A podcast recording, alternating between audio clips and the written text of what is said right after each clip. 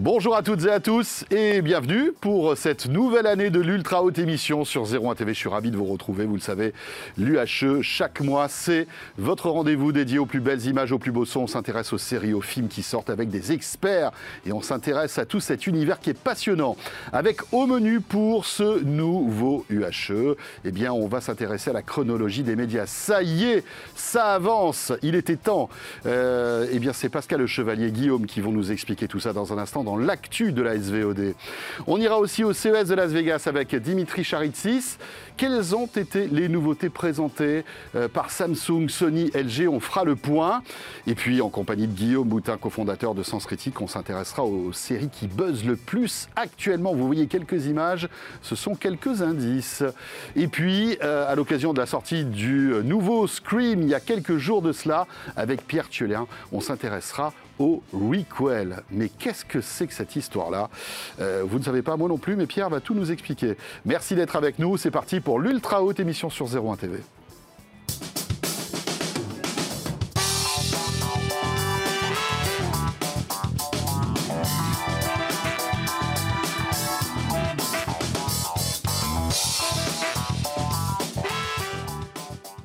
L'Ultra Haute Émission, on est de retour pour cette nouvelle année.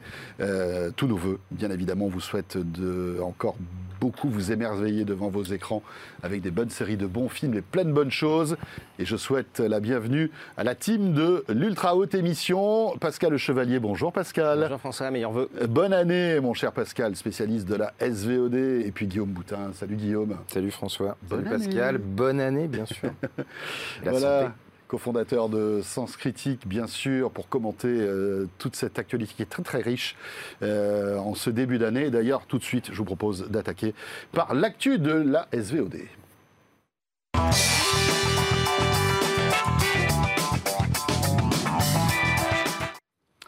Alors, euh, on a pas mal de choses à évoquer. Euh, mon cher Pascal, tu veux commencer par quoi? Parce qu'il y a la chronologie des médias qui est un gros morceau. Je pense que Guillaume aussi a des choses à dire. Mais il y a aussi Netflix. Hein? Oui. Il y a du rififi chez Netflix en ce moment?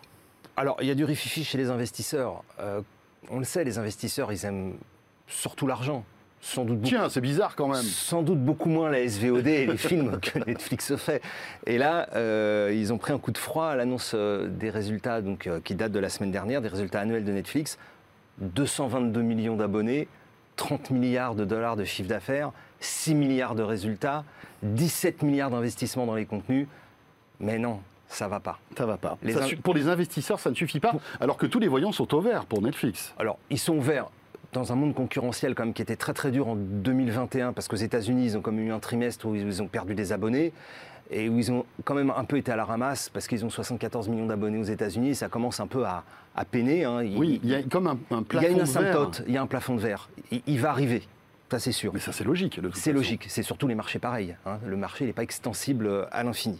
Euh, et il se trouve donc que, en fait, ce qui a déçu les investisseurs, d'abord, c'est parce que l'objectif de fin d'année n'était pas pile en ligne avec ce qu'ils voulaient, et puis surtout parce que les prévisions du premier trimestre 2022 euh, sont euh, hyper euh, prudentes de la part de Netflix, 2,5 millions d'abonnés et dans le monde, et ils disent on a quand même du mal à lire ce qui se passe. On sort d'une pandémie où on a explosé les résultats, et là, on rentre dans un espèce de tunnel où il y a plus de concurrence, le marché est moins lisible, euh, et surtout, les investisseurs américains constatent que la croissance maintenant, elle est à l'international, et on sait pertinemment que les Américains, sur les croissances à l'international, il leur manque sans doute aussi quelques données. Bref, ils ne sont pas contents, ils ont vendu, le titre a perdu, euh, il est passé de plus de 500 dollars à moins de 400, euh, ce qui veut dire que la capitalisation boursière de Netflix est passée euh, de 240 milliards de dollars à 175 milliards. Euh, et donc, depuis une semaine, c'est un peu soupe à la grimace, parce que tout le monde se dit, et alors, so what, il va se passer quoi avec Netflix? Alors, euh, il y a deux visions. Il y a la vision des investisseurs qui sont partis sur d'autres marchés, alors comme je dis, les NFT, mmh. le gaming, enfin tout ce qu'on veut, d'autres valeurs de ce qu'on appelle l'hypercroissance, hein, c'est-à-dire des progressions à 2-3 chiffres sur ces actions-là. Ça, c'est le boulot des investisseurs. Puis après, il y a les consommateurs consommateur, lui, il est au bout de la chaîne, il paye son abonnement. Le problème, c'est que Netflix vient aussi d'augmenter le prix des abonnements aux États-Unis. Et là, on arrive à un autre plafond, qui sont les 19,99 dollars aux États-Unis.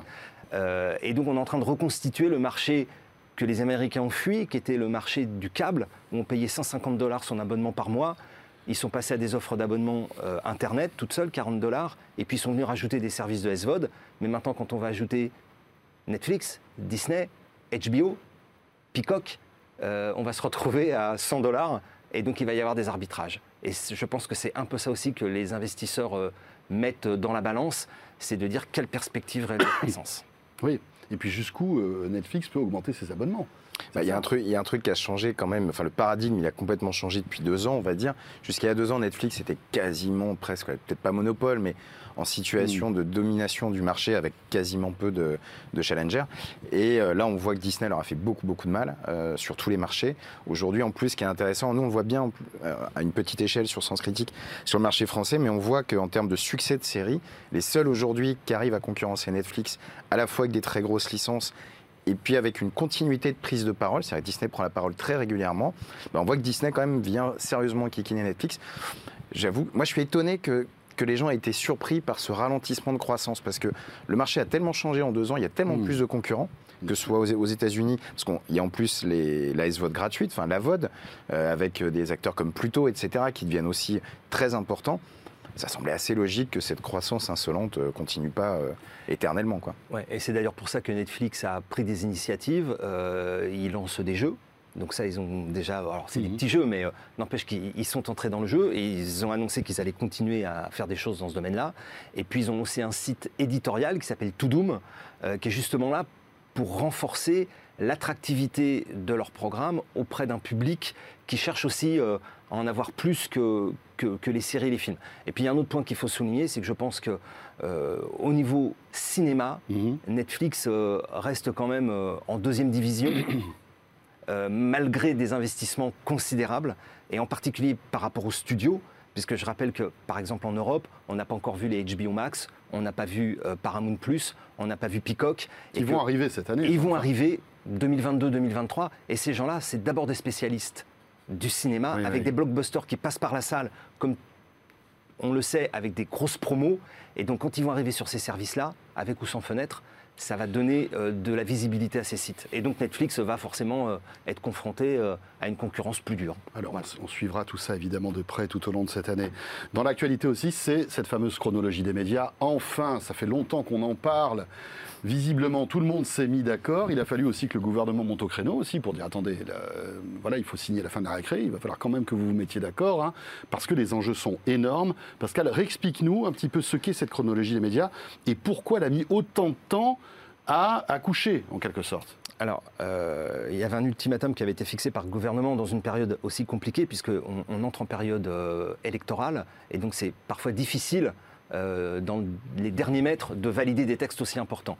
Euh, ça fait 15 ans qu'on discute de la chronologie des médias. Il y a eu différents accords euh, qui sont venus se succéder les uns aux autres pour aménager la chronologie des médias. Rappelons que c'est une exception française hein, quand même, la chronologie. Oui, tout à fait. C'est ce qui réglemente la sortie des, la sortie des films dès lors qu'ils sortent en salle, il y a des fenêtres d'attribution en fonction des, supports qui sont donnés. Voilà, alors cette chronologie des médias, en fait, elle est basée sur deux choses. C'est qu'il il y a effectivement ce qu'on voit, la partie émergée, qui est ces fenêtres, mais en fait, tout ça, c'est pour organiser le financement de la production cinématographique et audiovisuelle française, qui est aujourd'hui, euh, on va dire, dirigée globalement par le CNC et avec une quarantaine d'interlocuteurs qui sont les sociétés de production, les syndicats, les chaînes de télévision, les nouveaux acteurs euh, français et étrangers. Et donc forcément, c'est difficile d'arriver à se mettre d'accord puisque chacun défend son précaré, les chaînes, les diffusions en clair, euh, Canal euh, et OCS, la télévision payante, les plateformes de VOD, l'exploitation en vidéo à la demande à l'acte,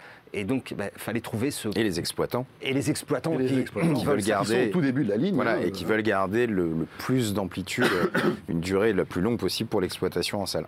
Exactement. Et, donc, euh, finalement, euh, un terrain d'entente a été trouvé, alors avec un raccourcissement des fenêtres. Donc, ça, c'est pour nous, consommateurs et utilisateurs. C'est plutôt une bonne nouvelle pour le consommateur c'est plutôt une bonne nouvelle. Le consommateur, faudra qu'il paye de toute façon. Donc, euh, il aura accès, oui, mais il aura, accès à, abonnement égal, avec il aura accès à des films plus récents. Plus frais, plus vite. plus vite. Alors, en fait, tout bouge. Euh, et si on commence donc la salle, euh, en fait, c'est le. Alors, on parle bien de pour le cinéma. Pour les séries, il n'y a pas de Oui, chronologie des médias. hein. L'audiovisuel, les documentaires, les séries, il n'y a pas de. Là, on parle du cinéma. On parle spécifiquement du cinéma avec numéro de visa, donc qui sont passés euh, par la logique du CNC, financé, coproduction, préachat. Il y a tout un système qui s'est mis en place. Et donc, euh, en fonction de ce qu'on va, euh, de son niveau de contribution financière, en fait, ça donne droit à avoir une fenêtre. C'est ça la règle. Alors la première fenêtre, c'est évidemment la salle, qui aujourd'hui peut vivre pendant trois mois sans En exclusivité En exclusivité la production film. Et euh, la nouvelle chronologie des médias prévoit euh, que la vidéo à la demande, à l'acte, commence à la, au dernier jour, donc au quatrième mois, quatrième mois révolu, euh, avec une exception, c'est que maintenant, de droit, la fenêtre pourra s'ouvrir pour 50 à 70% des films qui font moins de 100 000 entrées salles au bout de 4 semaines, au bout de 3 mois. Donc la vidéo locative que tout le monde connaît, que tout le monde pratique, pour avoir une nouveauté à la maison qu'on n'a pas vue en salle, ça C'est ou potentiellement... 3 ou 4 mois. C'est ou trois si le ou film quatre n'a pas mois. rencontré Selon le succès du film. Selon le succès. Voilà. Donc les blockbusters continueront de sortir à 4 mois et euh, les autres films un peu plus tôt. Donc les navets, 3 mois, les bons films au bout de 4 mois. Non, je- Non, non. Non, non, non. Oh là non, là mais là là, là. je savais, je savais que Guillaume allait monter Là, au créneau. ah bah oui, là, c'est- j'exagère. On prend, non, mais pour qu'on comprenne bien, parce que c'est quand même assez complexe, on prend un James Bond, d'accord? Il sort au cinéma. Quatre mois après, parce que c'est un énorme carton, Oui. il, il a sa, sa Il première peut fenêtre. sortir en VOD. Il peut sortir en VOD, Oui. mais il faut que ce soit le producteur qui dise OK. L'ayant droit. ouais. L'ayant Toujours, droit, toujours. La plupart du temps, il Oui. dit oui, Oui. hein, même pour les grands films américains. Oui. Quatre mois, donc, à partir de là, je vais l'acheter, je vais le payer plusieurs euros. Soit je vais le louer Oui. pour 48 heures et ça va me coûter 3, 4, 5 euros. Soit je l'achète et là, ça va me coûter 10, 11, 12, 13 euros. Tout à fait. Pareil Voilà. pour les films français. Boîte Noire qui est sorti au cinéma arrive, euh, est arrivé récemment en VOD à l'acte. D'accord. Donc aujourd'hui, comme il a fait plus d'un million d'entrées, lui sortira de toute façon dans sa fenêtre traditionnelle. Après, deuxième, deuxième. Alors, il y a- il y a un euh, point aussi sur la TVOD qui est important, c'est qu'elle ne se referme plus jamais. C'est-à-dire qu'on aura toujours sur les sites de vidéo à la demande la possibilité de louer pour 4,99 le jour de la sortie, mais 3,99, 2,99, 1,99, un film qu'on Ouais. veut voir une seule fois. Moins il est frais, moins il coûtera cher. Moins il est frais, moins il coûte très Mais cher. avant, il pouvait disparaître au profit Avant- des autres fenêtres. D'accord. Là, maintenant, il reste tout le temps. Tout là. à fait. D'accord. Et la grosse nouveauté, c'est que Canal, en ayant signé des accords avec le cinéma, va migrer à 6 mois. Donc, au bout de Hmm. 6 mois, Au lieu de 8, c'est ça hein au, au- du tout neuf, les, les films de. Donc, Canal va pouvoir proposer des films frais au bout de 6 mois. Et avec Donc, en fait, la VOD, il y aura deux mois d'exploitation en VOD. Pour, Au moins. euh, Oui, je reprends mon exemple de. James Bond. Au moins, oui, mais après, ça peut, c'est au moins 6 mois. C'est-à-dire que ça peut être 7 mois, 8 mois. Ça dépend des accords. Plus Canal voudra les films tôt, plus ils devront les payer cher. S'ils Ah, les veulent, bah, s'ils les veulent au bout de 6 mois, ce sera pas le même prix que 8 mois, 9 mois. Voilà.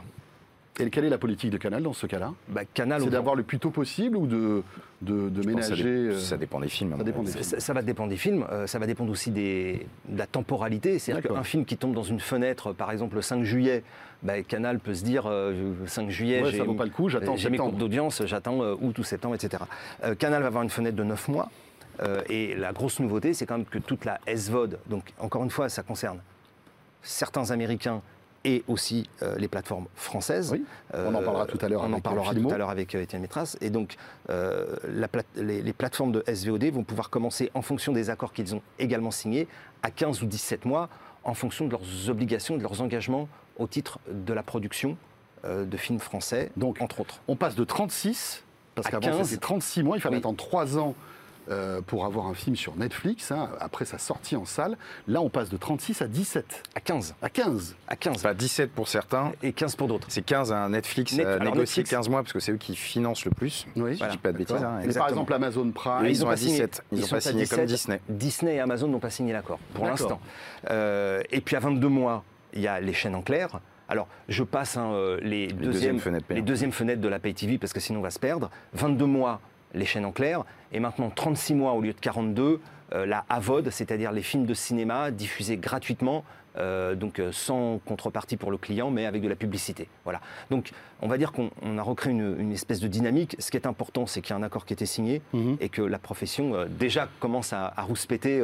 plusieurs syndicats se sont manifestés, mais l'idée, c'est- d'essayer d'avoir encore une fluidité pour le consommateur et puis surtout, ce qui va permettre aussi, puisque le CSA a fusionné avec l'ADOPI, c'est devenu l'ARCOM, euh, aussi d'avoir des mesures sans doute euh, un peu plus intéressantes euh, de lutte contre la piraterie, parce que je rappelle qu'il y a des auteurs, des scénaristes, des ayants droit, et que la piraterie nuit surtout à ces gens-là.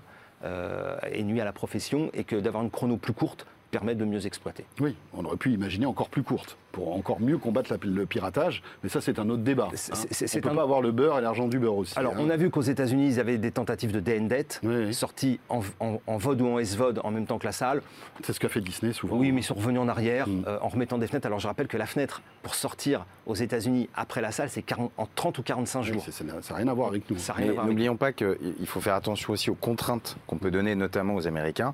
Euh, là, je lisais un article encore hier où Disney, à un moment, se garde la possibilité de dire je sors plus mes films Entre guillemets, je, Oui, oui. voilà, Oui, oui, tout à fait. Je- Oui, parce que c'est trop contraignant pour moi et que dans une peut-être que le business de l'abonnement de Disney Plus dépassera Exactement. allègrement les, le- le- les- les revenus en salle. Et là, ça va être passionnant parce que c'est un accord qui a été signé pour trois ans.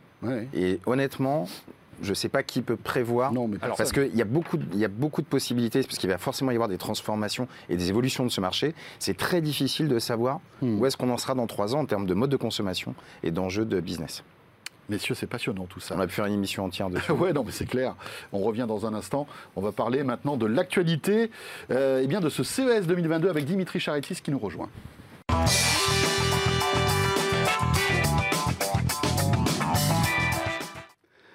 Le retour de l'ultra haute émission. Merci d'être là. Vous savez, chaque mois, on plonge dans les plus belles images, les plus beaux sons, et on s'intéresse eh bien aux séries, aux films qui font le buzz. On essaie de décrypter un petit peu tout cet univers passionnant, avec euh, toujours bien sûr Guillaume Boutin, euh, cofondateur de Sens Critique, Pascal Le Chevalier, un spécialiste de tous ces sujets, euh, expert en SVOD, et Dimitri Charitsis qui nous a rejoint pour le JT du son et de l'image. Bonjour. Salut Dimitri, journaliste à 01net. Euh, bien sûr, alors vous le savez, le début de l'année, c'est toujours le coup d'envoi des innovations avec le CES de Las Vegas, euh, qui est le salon où les grands constructeurs d'électronique euh, présentent leurs nouveautés en matière d'image et en matière de son. Forcément, Dimitri, il fallait que tu nous fasses un petit round-up, d'autant qu'il y a eu pas mal de nouveautés cette année. Hein, au Écoute, c'était un, c'était un très très bon CES, contrairement aux précédentes années. On était sur trois années assez décevantes. Mhm. Et là, pour le coup, on peut dire qu'il y a eu et de la nouvelle technologie, donc c'est bien, et des nouveaux produits, et aussi une nouvelle dynamique chez, euh, chez, certains, chez tous les acteurs, ce qui fait qu'il y a beaucoup beaucoup de choses à dire sur ce CES-là. Avec en plus un, retour un petit peu euh, à l'honneur de la télé. C'est vrai que la télé était un peu le parent pauvre euh, du, salon et de la maison. On- évidemment, on a connu cette pandémie qui l'a relancé. Et on a l'impression que les constructeurs d'électronique grand public sont remontés quoi, et, et- et en profitent. Alors bien sûr, il y a les ventes de télé qui leur permettent d'être là sur le devant de la scène, et il y a aussi à un moment une évolution technologique qui fait que on va pouvoir communiquer sur, bah, communiquer et surtout proposer aux acheteurs et aux utilisateurs des nouvelles technos. Et là, la techno qui s'est vraiment imposée, alors qui, qui a explosé sur ce CES, c'est le QD OLED, qui est une techno fabriquée par Samsung, proposée par Samsung Display, et qui pour le moment n'est pas encore dans le catalogue de Samsung. Il n'y a que Sony qui va pouvoir la proposer. Alors a priori, cette année, on attend encore des nouvelles de Samsung pour le reste du catalogue, mais le seul modèle actuellement euh, officiel sur le QD OLED, c'est le Sony A95K, et donc ça, c'est la techno majeure qui en fait rabat toutes les cartes pour les mois et les années à venir. Alors, rapidement, on explique, parce que c'est vrai que c'est un jargon un peu compliqué, hein. QD OLED, OLED, QLED, euh, etc., etc. J'ai peur que Guillaume s'endorme, mais cela dit, c'est important, parce Ah non, que... non. Je, je vais faire un effort. Ah non, non, en plus, ah non, non, moi je, Non, mais je consomme, sujet- bah, je consomme beaucoup. Moi, je... C'est vrai, et, et on, il achète compte- une télé par semaine. Mais c'est ça. Mais oui, mais qu'est-ce que tu veux? Quand on est la tête d'une World Company comme Critique, on peut s'acheter une télé même par jour, en fait. Euh, c'est vrai qu'il y a tous, tous ces jargons, en fait. Et ce qui est intéressant, c'est que l'OLED, qui est une technologie qui était propre à LG Oui. depuis de nombreuses années, LG a parié des milliards dans cette techno, était laissée de côté par Samsung.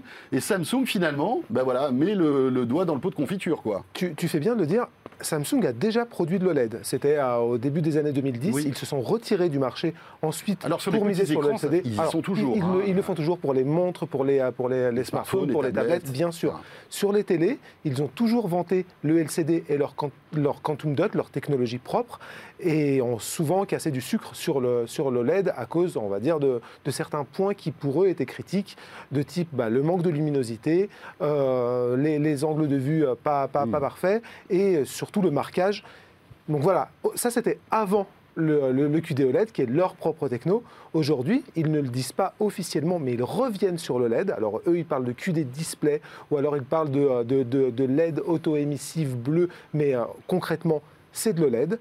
Euh, c'est une techno du coup, qui fonctionne exactement comme, euh, comme, euh, comme le LED classique, sauf qu'à la place d'avoir quatre sous-pixels qui sont le sous-pixel blanc, rouge, vert, bleu, et ben là en fait Samsung change un petit peu la donne. Ils vont beaucoup miser sur euh, bah, plusieurs couches, on ne sait pas si c'est encore deux ou trois couches, Mhm. deux ou trois couches de sous-pixels bleus qui, veut, et, qui vont eux alimenter, enfin exciter des, des cubes quantiques qui vont pour le coup s'amuser à, à produire de la très bonne couleur verte et de la très bonne couleur rouge.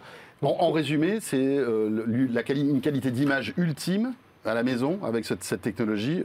On l'a résumé- pas- on l'a vu déjà ou pas? Tu l'as vu? Alors, on l'a pas vu. Il y a quelques confrères américains qui l'ont vu parce que sans montrer de télé, euh, on va dire, euh, Oui. allumée, euh, Samsung a quand même montré en- Oui, des- des- voilà, quelques, quelques démos. écrans, Quelques démos, notamment nos confrères de Flat Panel, qui est un site américain. Mhm. Et les gens qui ont vu, enfin les, les journalistes qui ont vu cette techno-là sont sortis vraiment abasourdis.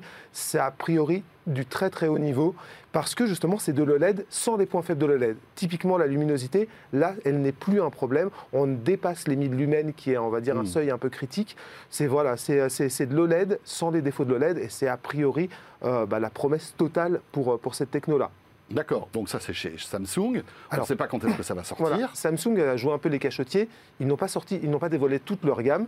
Ils ont dit, euh, enfin en gros, ils ont mis à jour leur, euh, leur mini LED, leur gamme mini LED et leur gamme euh, LCD, et, euh, et ils nous ont dit qu'ils reviendraient plus tard dans l'année pour, euh, pour, pour parler d'autre chose, probablement de QD-OLED.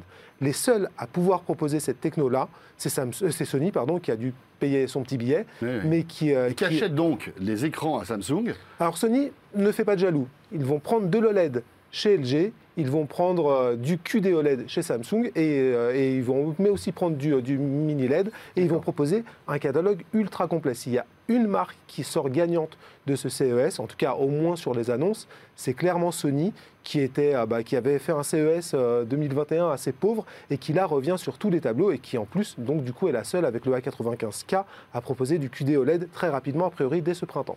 Quoi de neuf aussi euh, lors de ce CES qui t'a marqué, Alors, ce qui- Dimitri? alors bah, du coup, on a vu un peu pour Samsung et, euh, et pour, pour Sony.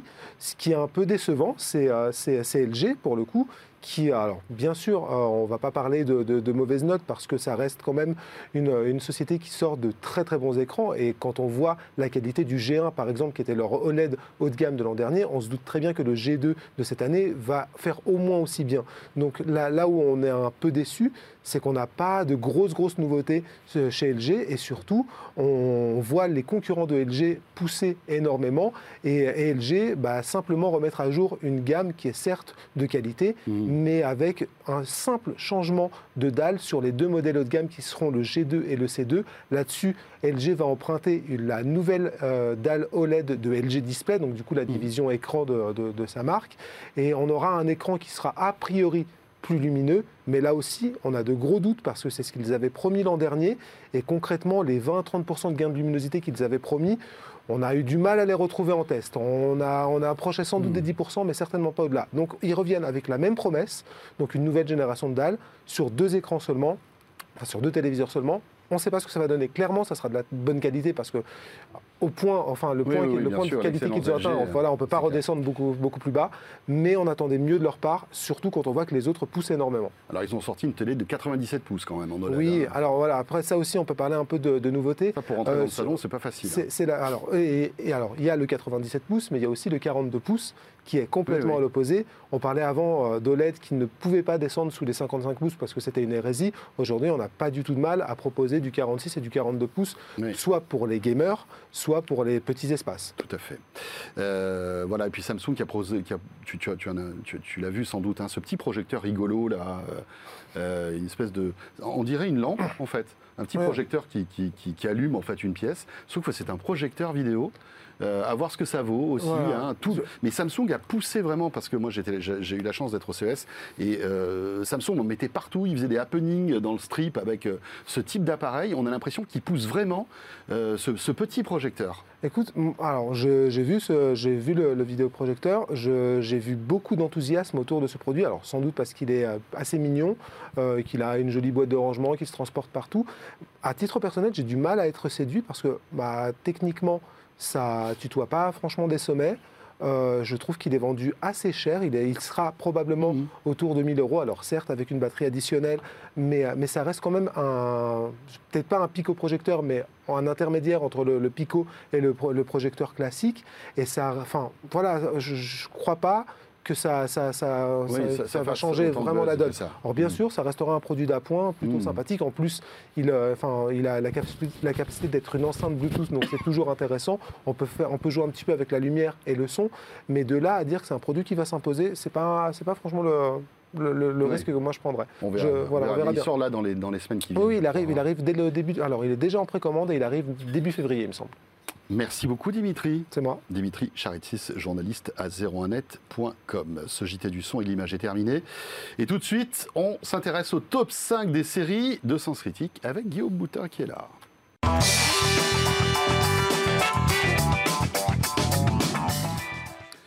Et je vous rappelle que dans quelques minutes, nous recevrons Étienne Médras, qui est le responsable stratégie produit chez Filmo, euh, acteur de VOD et de SVOD. Mais auparavant, le top 5 des séries de ce mois avec euh, Guillaume Boutin et Sens Critique. Bien évidemment, c'est toujours très intéressant de se plonger un peu dans tes algos, dans tes, tes résultats en fait, hein, de toute ta communauté qui regarde des films, euh, des séries, qui les note.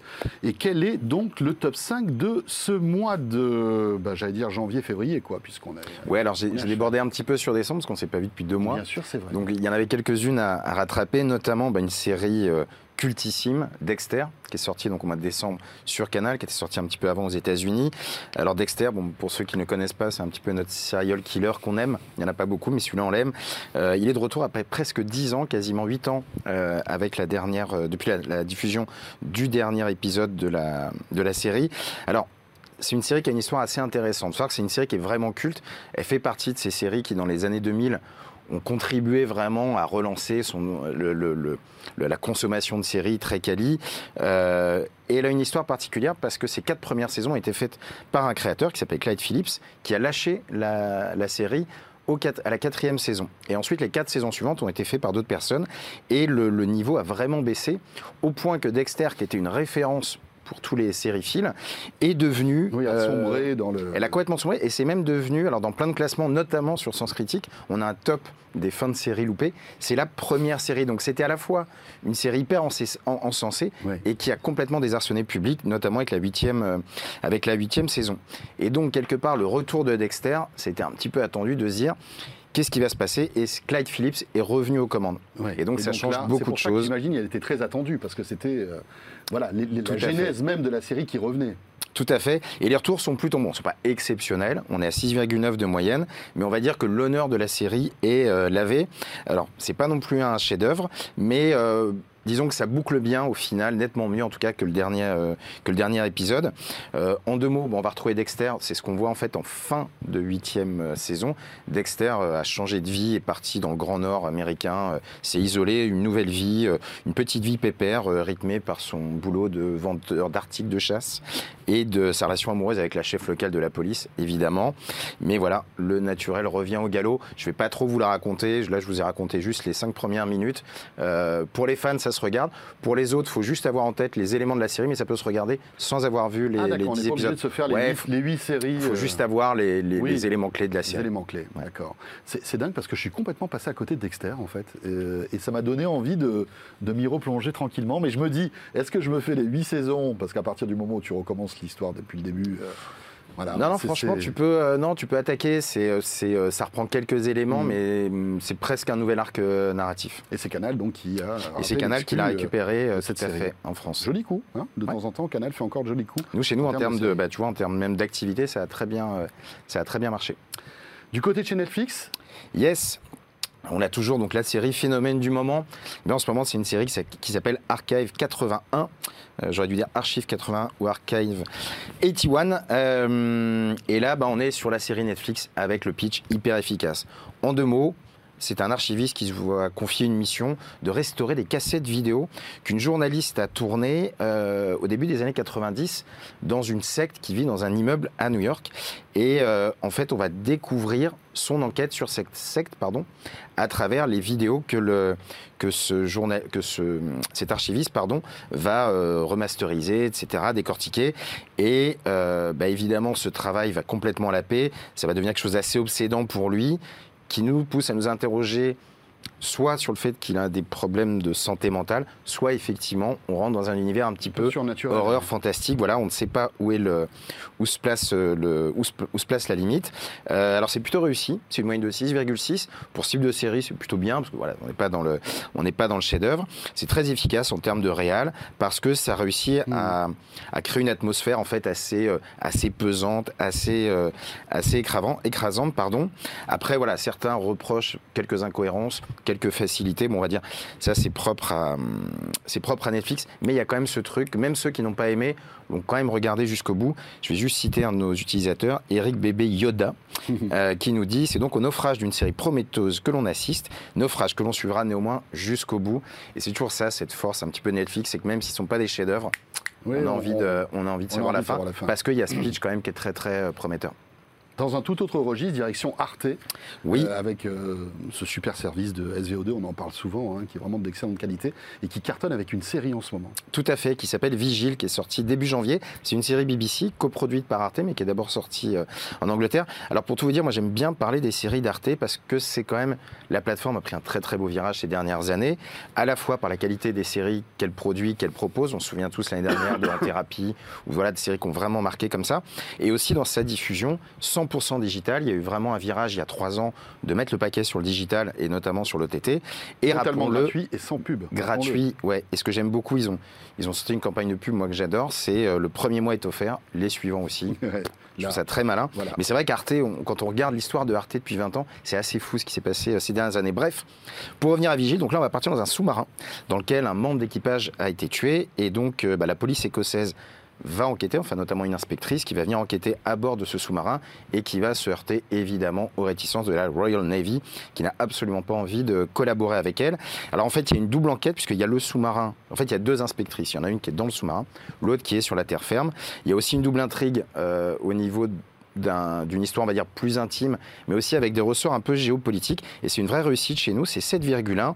Euh, et apparemment, donc, de ce qu'en de ce qu'en disent nos users, l'intrigue est particulièrement bien ficelée et même fait quelques clins d'œil à des faits. On se souvient tous de, du Bougalet de Braise, ce fameux chalutier euh, qui a mhm. disparu, je crois que c'est une quinzaine d'années, euh, dans la Manche ou dans la mer du Nord, je me souviens plus. Et dont on n'a jamais vraiment su ce qui s'est passé, si ce n'est que qu'il y avait eu euh, une Exactement. Et l'histoire n'est pas terminée. Il hein, faut savoir que le, fait divers continue. Bref, donc voilà une vraie réussite. Euh, ça fait plaisir. Vigile. Du côté de Canal, encore une autre série, je crois. Hein, yes, la, la meilleure version de moi-même. Elle est déjà sortie en décembre, mais je voulais quand même vous en parler parce que c'était un petit événement. C'était une série qui a été créée interprétée par Blanche Gardin, voilà, l'humoriste et actrice qu'on ne présente plus.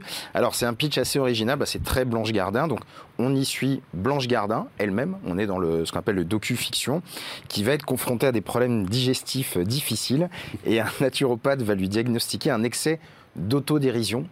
Et donc, le remède, elle va devoir faire preuve de bienveillance envers elle-même.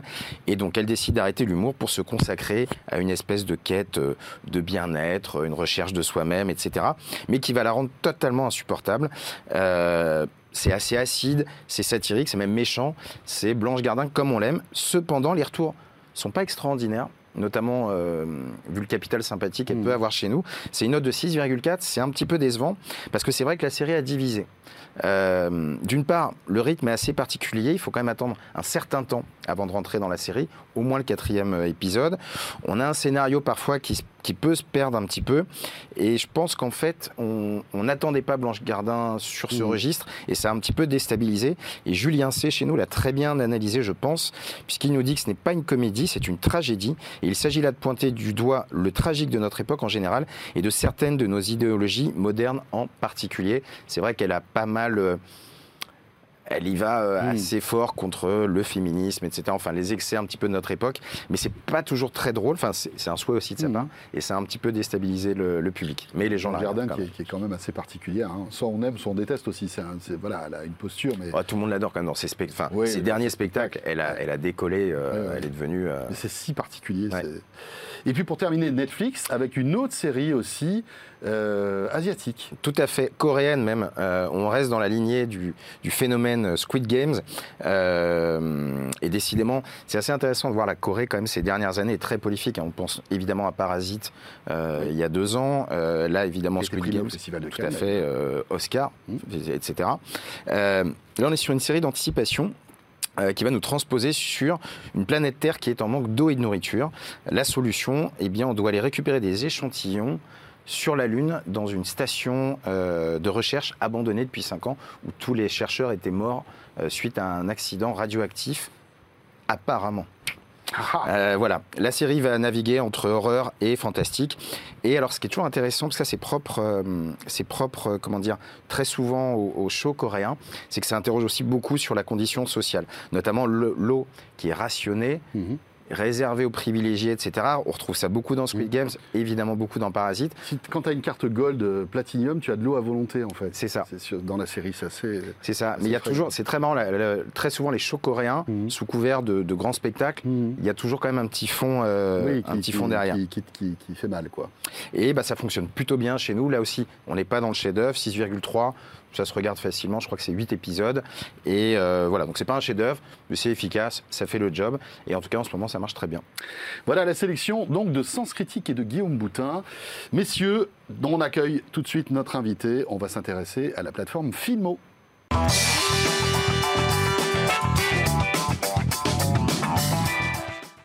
L'invité de l'Ultra Haute Émission maintenant, euh, pour ce mois-ci, c'est Étienne Médras. Bonjour Étienne. Bonjour. Merci d'être avec nous. Vous connaissez sans doute les deux Lascars qui sont sur ce plateau. Oui, Guillaume Boutin, Pascal Le Chevalier.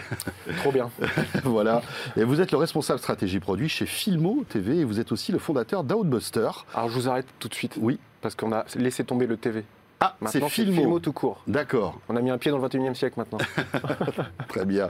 Euh, on va euh, revenir sur Filmo dans un instant puisque vous êtes le responsable stratégie produit chez Filmo. Mais un mot aussi sur ce. Voilà, vous êtes dans le sérail, on va dire, depuis quelques années. hein. La SVOD, la VOD, vous connaissez bien. Vous êtes euh, donc le fondateur d'Outbuster. Euh, vous êtes toujours un petit peu dans, dans- dans l'affaire, mais euh, peut-être revenir sur ce que c'était et ce que c'est toujours Outbuster? Bah, Outbuster, ça reste toujours une plateforme de, SVOD, donc euh, de vidéo allemande par abonnement, qui est dédiée à un cinéma qui est invisible sur la, la plupart des réseaux traditionnels de diffusion. Un cinéma de festival, un cinéma de la marge, un cinéma de genre, un cinéma qui euh, fait vivre les réseaux sociaux, qui fait vivre le bouche à oreille sur les réseaux sociaux, mais qui pourtant est très peu euh, visible et qui pourtant est très peu visible par ailleurs. Donc Outbuster est toujours fidèle à cette ligne euh, éditoriale de euh, faire ressortir des films qui émergent soit via des festivals internationaux, soit via des succès internationaux, soit via les réseaux sociaux, pour les rendre disponibles et accessibles en France. D'accord. Après, Outbuster, moi, c'est une, histoire effectivement que c'est une plateforme que j'ai fondée en 2016, euh, dont j'ai revendu la majorité des parts en fin 2019, euh, pour ensuite suivre d'autres aventures. Donc aujourd'hui, effectivement, j'ai après un petit passage chez Salto, euh, euh, je suis chez Filmo. Un petit salto chez Salto, on peut dire. Euh, C'est ça. pourquoi pas Le jeu de mots était facile, Salto, mais on me l'a déjà fait. Donc, euh, Comme vous- puisque vous y étiez, comment ça va chez Salto? Eh ben, hum, je ne vais pas pouvoir Merci vous donner beaucoup. beaucoup d'informations. Voilà, c'est ça. Eh Le oui. piège. Bon, c'était pas prévu en plus, mais vous en êtes bien sorti. Euh, donc Filmo maintenant, euh, Filmo qui est un acteur de, de- de VOD. hein, euh, Est-ce que vous pouvez nous présenter Filmo? Et non plus Filmo TV, attention les Alors, amis, hein, faites attention. Bah, Filmo, c'est un acteur historique sur ce marché de la vidéo à la demande, parce que c'est un, act- un acteur très ancien. C'est le premier à se lancer d'ailleurs sur le, sur le modèle de la SVOD. Mais Filmo propose aujourd'hui un double modèle, donc un modèle à la fois en transactionnel, donc des séances à l'acte, avec plus que 5 5000 titres au catalogue, plus un, modèle d'abonnement à 6,99 par mois, avec euh, entre 50 et 80 nouveaux titres euh, par mois euh, mis en ligne. Nous, aujourd'hui, l'axe principal de stratégie de développement pour Filmo, c'est l'offre de SVOD, hein, c'est l'offre d'abonnement. L'offre de TVOD, pour nous, elle est plus que, elle est plus un bonus ou un complément à notre offre euh, d'abonnement.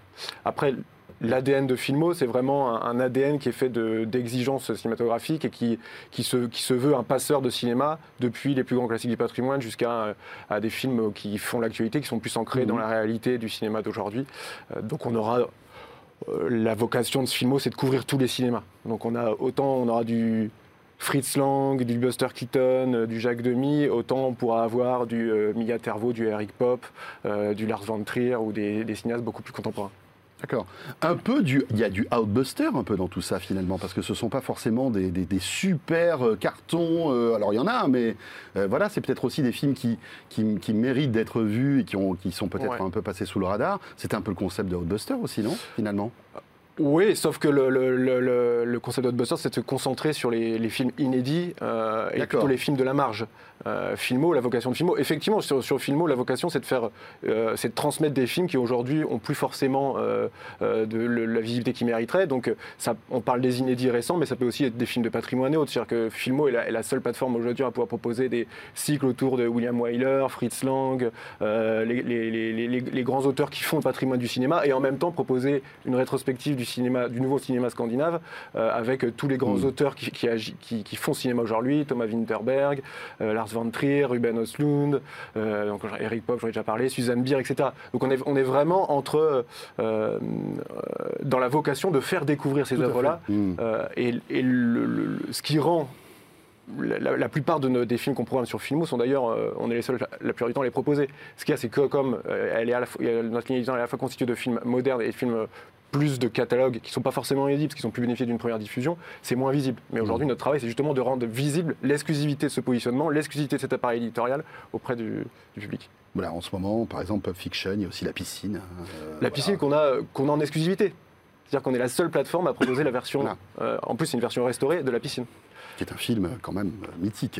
Et Euh, D'ailleurs, je, je- je vois que vous êtes sur la page d'accueil, mais on, a- on- on sent bien sur la page d'accueil de Filmo, Je suis pas en train de regarder un film, hein, je vous écris. Non, non, mais je- quand même Non, mais ce- on est capable de proposer la piscine et aussi notre exclusivité de ce mois-ci qui s'appelle High Ground avec Simon Baker qui est The Mentalist, qui est Mhm. une exclusivité euh, qui a été tournée euh, l'année dernière, qui est un des grands succès du cinéma australien et qu'on est les seuls à proposer. Donc on est vraiment entre qui n'a pas réussi cinémas. à, à- à- à franchir les frontières du succès. C'est-à-dire que ça cartonne en Australie, mais euh, ça s'est perdu. euh, Il les franchit aujourd'hui grâce à, Ouais, grâce voilà, à Filmo. grâce à vous.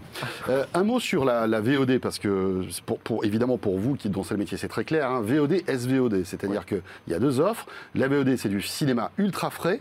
On en parlait tout à l'heure avec la chronologie des médias, ce qui fait que dès qu'un film sort, la première fenêtre pour la voir à la télé, c'est la VOD. On est d'accord. hein?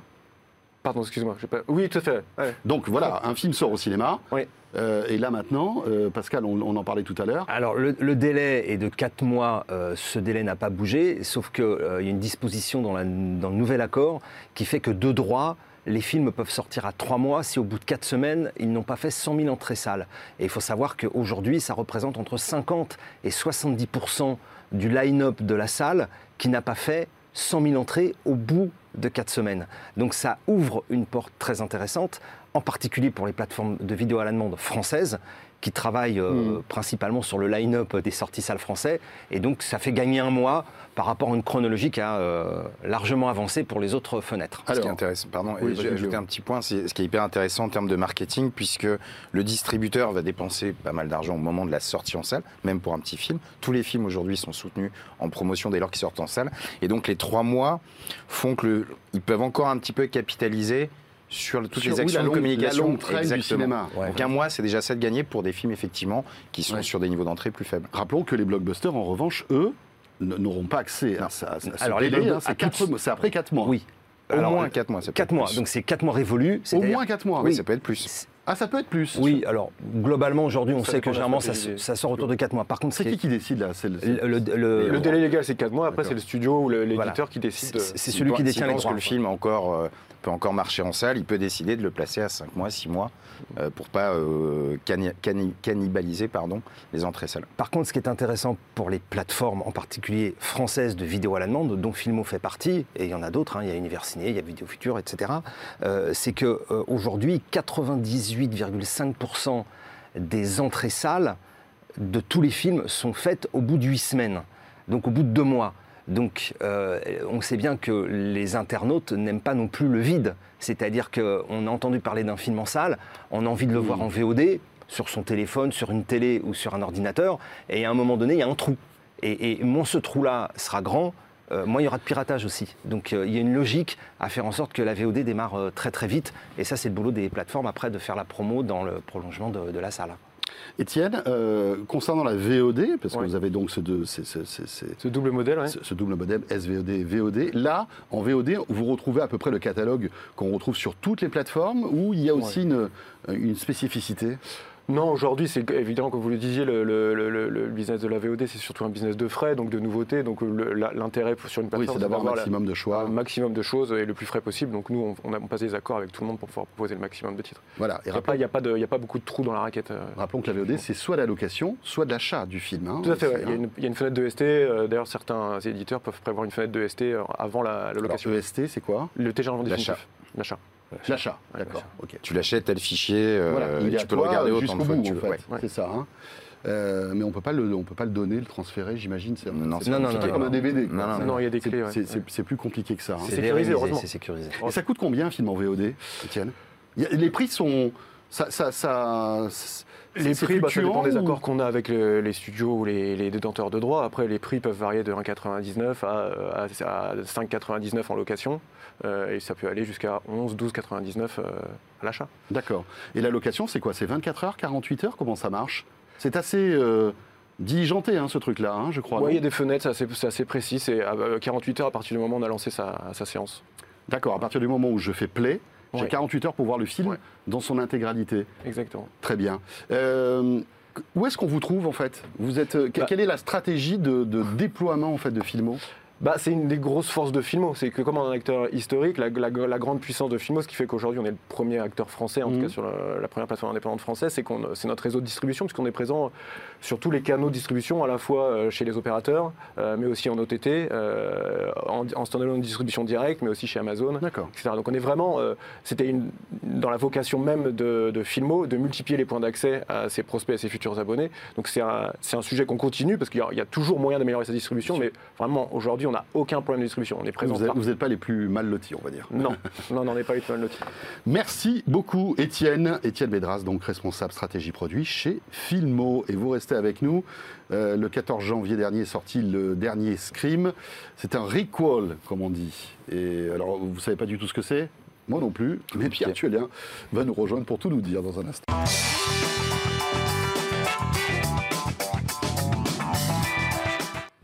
Notre rendez-vous making-of avant de tirer le rideau de l'ultra haute émission.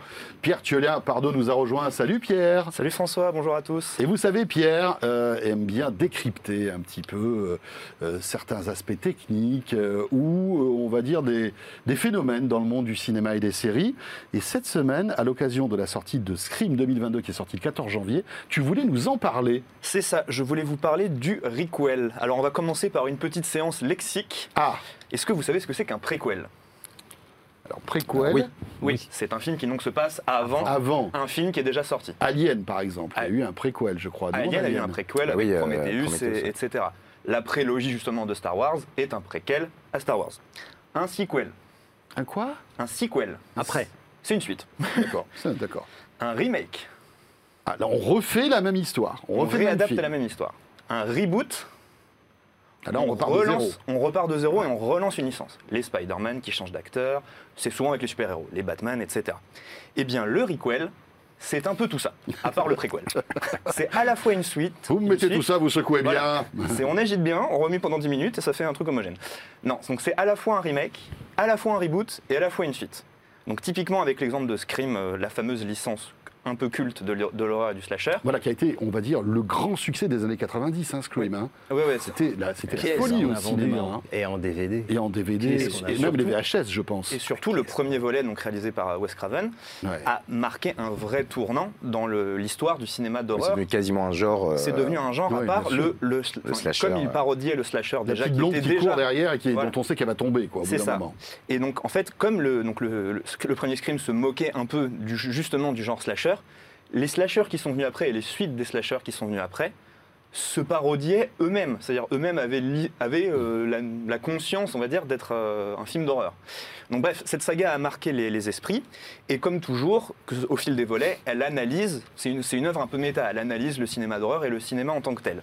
Et donc le premier volet parlait des slashers, Le deuxième volet abordait le sujet des trilogies, des suites, etc. Un peu comme le troisième volet.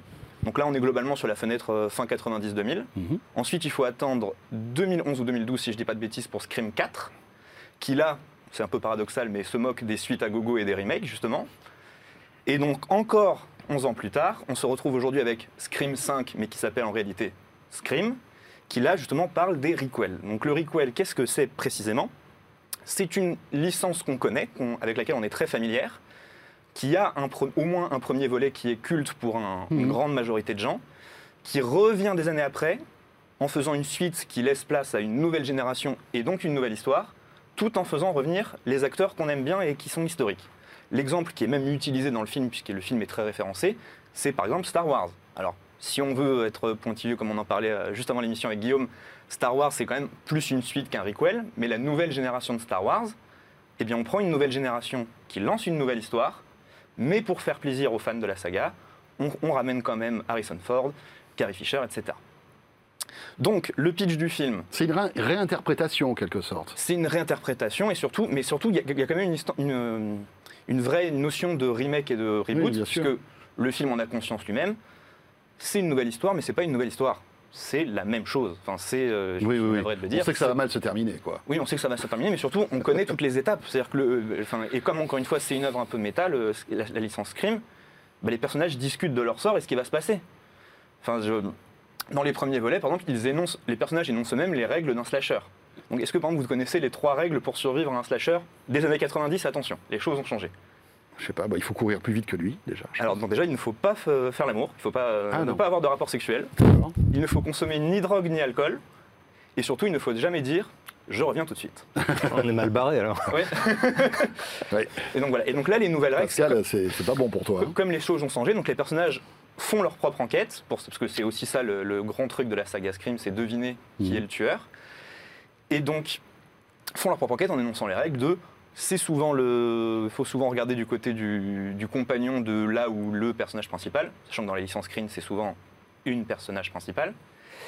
Et il faut se méfier de tout le monde. Sauf qu'en fait, bah, il joue là-dessus aussi. C'est-à-dire que le film met volontairement tout le monde en suspect pour que le spectateur, au moment de la révélation finale, fasse Eh oui. je le savais, bah oui, mais en fait, ça aurait pu marcher pour tous.